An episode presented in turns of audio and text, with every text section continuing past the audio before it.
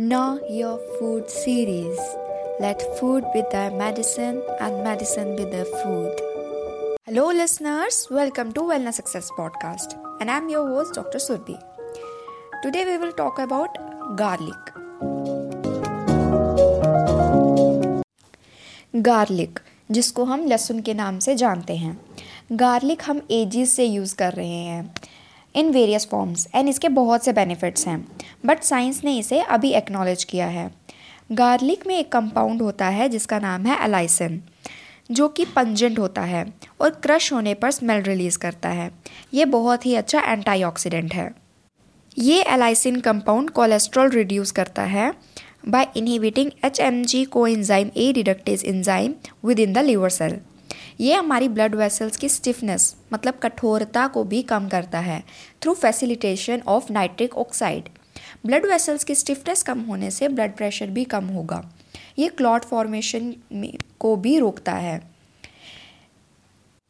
इस एक्शन की वजह से ओवरऑल जो हार्ट डिज़ीज़ हैं, उनका रिस्क बहुत कम हो जाता है। मतलब गार्लिक आपकी हार्ट हेल्थ के लिए बहुत अच्छा है। गार्लिक का सल्फ़र कंपाउंड बॉडी में एंटर करता है through digestive tract and all over the body travel करता है एंड एक्सर्ट करता है अपने biological effects all over the body अब बात करते हैं हम गार्लिक के बेनिफिट्स की। सबसे पहले तो ये बहुत ही अच्छा एंटी बैक्टीरियल है।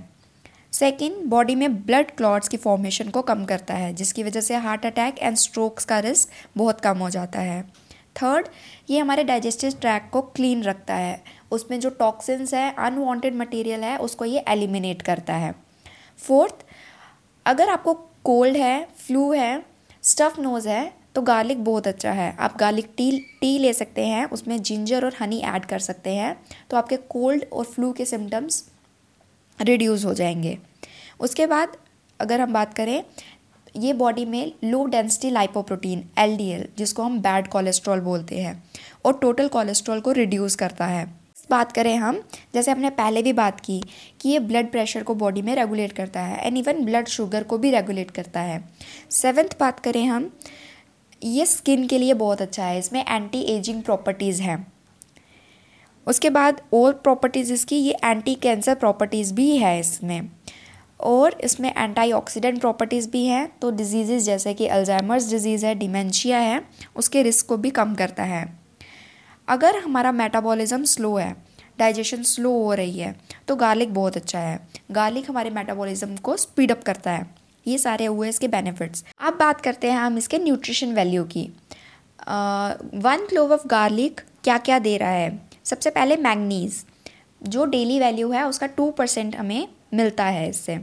उसके बाद विटामिन सी है विटामिन बी सिक्स है सिलीनियम है एंड इवन अगर हम बात करें जो भी इम्पोर्टेंट न्यूट्रिएंट्स हैं एलिमेंट्स हैं हमारी बॉडी को जो जितना भी चाहिए, उसका कुछ ना कुछ ट्रेस अमाउंट में ये हमें दे रहा है। जैसे कि calcium copper potassium phosphorus iron vitamin B one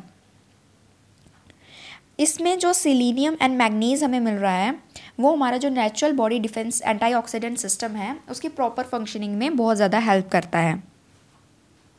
अब बात करते हैं हम इसको हाउ टू कंज्यूम इट हमें कैसे लेना है इसको? मॉर्निंग में two two three cloves of garlic आप पानी के साथ ले सकते हैं। दो से, दो या तीन से ज़्यादा आपको नहीं लेना है। अगर हम बात करें रॉ गार्लिक की और कुकड की तो रॉ में ज़्यादा बेनिफिट्स है एज़ कंपेयर टू कुकड। अब हम बात करते हैं हमें किन किन चीज़ों का ध्यान रखना है और किन किन चीज़ों में हमें इसको अवॉइड करना है, नहीं लेना है। अगर आपको एज़मा है एज़मा पेशेंट्स को ये नहीं लेना चाहिए, ये कंडीशन को और वर्स कर सकता है। अगर आप गार्लिक ले रहे हैं और आगे आने वाले, आपका, आपकी कोई सर्जरी आने वाली है तो आपको इसको नहीं लेना है, क्योंकि इसमें ब्लड थिनिंग प्रॉपर्टीज़ हैं जो कि नहीं अच्छी हैं। इन दो बातों का ध्यान रखना है आपको। This is all about garlic आप इसको डाइट में ज़रूर इंक्लूड करें।